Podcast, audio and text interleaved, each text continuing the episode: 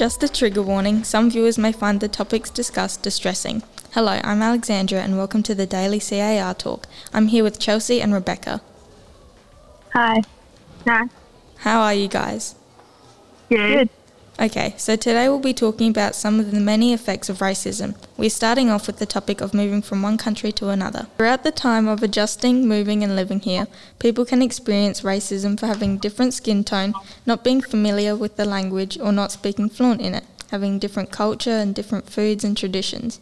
For example, my mum and uncle used to go to school with traditional foods or had di- had had food for dinner that had garlic in it at such a young age in primary school, kids would comment on that and saying they smelt like garlic and made fun of them.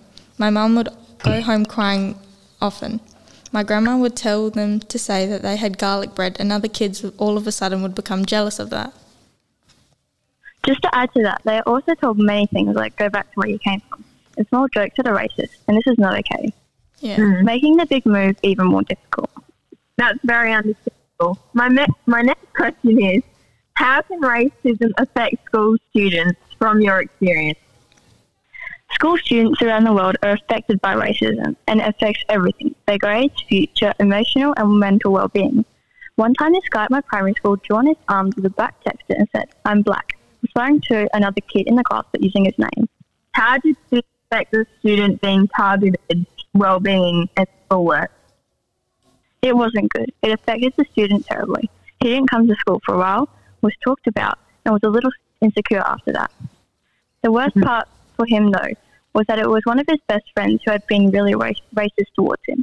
Imagine having one of your best friends, someone you really trust, make fun of the way you look. Wow. Did anyone stand up? Yes, actually, all of his friends and people in our class and classmates stood up to the racist kid, even though most of them were close friends. They made sure the teacher knew and that he got the proper consequences for his actions, which resulted in him not being allowed to attend graduation. Okay, just another question. How does that story relate to situations around the world? In many other situations around the world, students experiencing racism might not show up to school for a while, have their grades start to drop, and if they're not at school, slash can't focus, become insecure and become very isolated. These can all affect their future too, their chances for jobs, living conditions, and much more. I know family who were targeted with racism when they were in school. They were bullied for bringing different food, and those foods are very popular in Australia and around the world now. Just because you didn't bring a sandwich to school meant that you could be targeted because you were different. Okay, so how can racism affect people's everyday life? It wouldn't be good, would it? A while back, people like my grandmother who moved to Australia from overseas were expected to move out the way in lines for white people.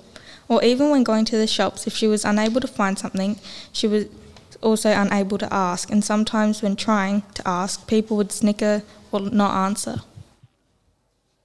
Yeah, even more recently, some people I knew at the shops. The mum has darker skin and the dad has lighter. They walked into the shops and refused to serve the mum. They purposely avoided her and did not acknowledge her at all. But then the dad walked in and the salespeople are not leaving him alone, asking if he needs help with anything, trying to have a conversation. The mum then immediately walked out the store so she, since she saw that what was going on. It made her pretty upset and annoyed. It went to show that being even being a little bit racist can ruin We have learned today racism can not only affect someone's mental health, but it can affect their everyday life. So before you say something racist or unkind, think about it and how it might affect the person. Thanks for listening to our CA Daily CAR talk, and I hope you join us for our next podcast.